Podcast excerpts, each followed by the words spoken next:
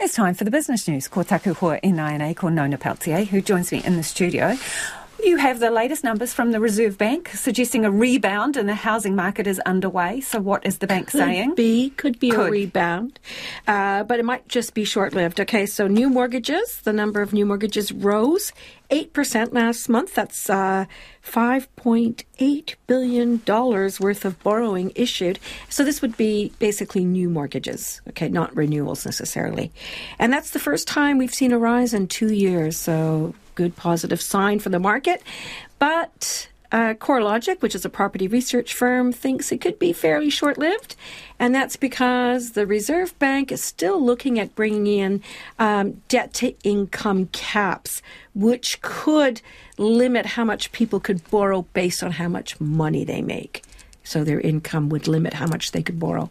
Uh, the number that's being pulled, you know, maybe tossed about is seven could be seven.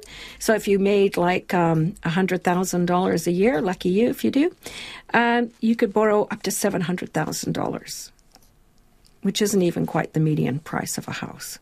So it would limit people buying second homes and all sorts. And limit some people buying first homes. Or There'll any be a lot of people who can't afford a first home, that's for sure. Shall we talk about the transport software company? This is eRoad. They had a capital raise offer, um, and you're saying it's a flop. Yeah, so I spoke about this. Uh, I guess that was a couple, a few weeks ago, right? And uh, the the offer was uh, seventy cents a share, which was a discount. At the time, the share price I think was about a dollar forty, which was you know round about what the value was. So it was a seventy cent a share offer to existing shareholders. Only twenty seven percent of the shares offered to real, retail investors were taken up. Uh, now, I say it was a flop. Well, uh, it was a fully underwritten written offer, so eRoad did get the 50 million they were trying to raise. But an awful lot of shares are sitting out there waiting for someone to buy, basically. Uh, so, uh, why was it a flop, you might ask? And, well, I did. I asked the Shareholders Association, and uh, they thought it was because it was just too cheap people didn't feel that the company uh, had enough confidence in itself to offer the shares at a higher price, and probably that put people off. So the price is like if it's if it looks like it might be a bargain, it it might not be.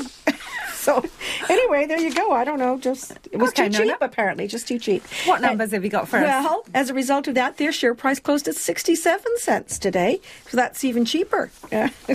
Yeah. It was down 4%. And that didn't help the market very much. No, it fell a quarter of a percent. That was a drop of 26 points to 11,317. It's the same old story. People are worried about interest rates staying higher for longer. The dollar trading at 59.3 US cents, 92.9 Australian, which is a bit of a tick up from where it's been for a mm-hmm. while, and 48.8 British pounds. Thank you, Nona. Kakite. Nona Pelletier there with business news.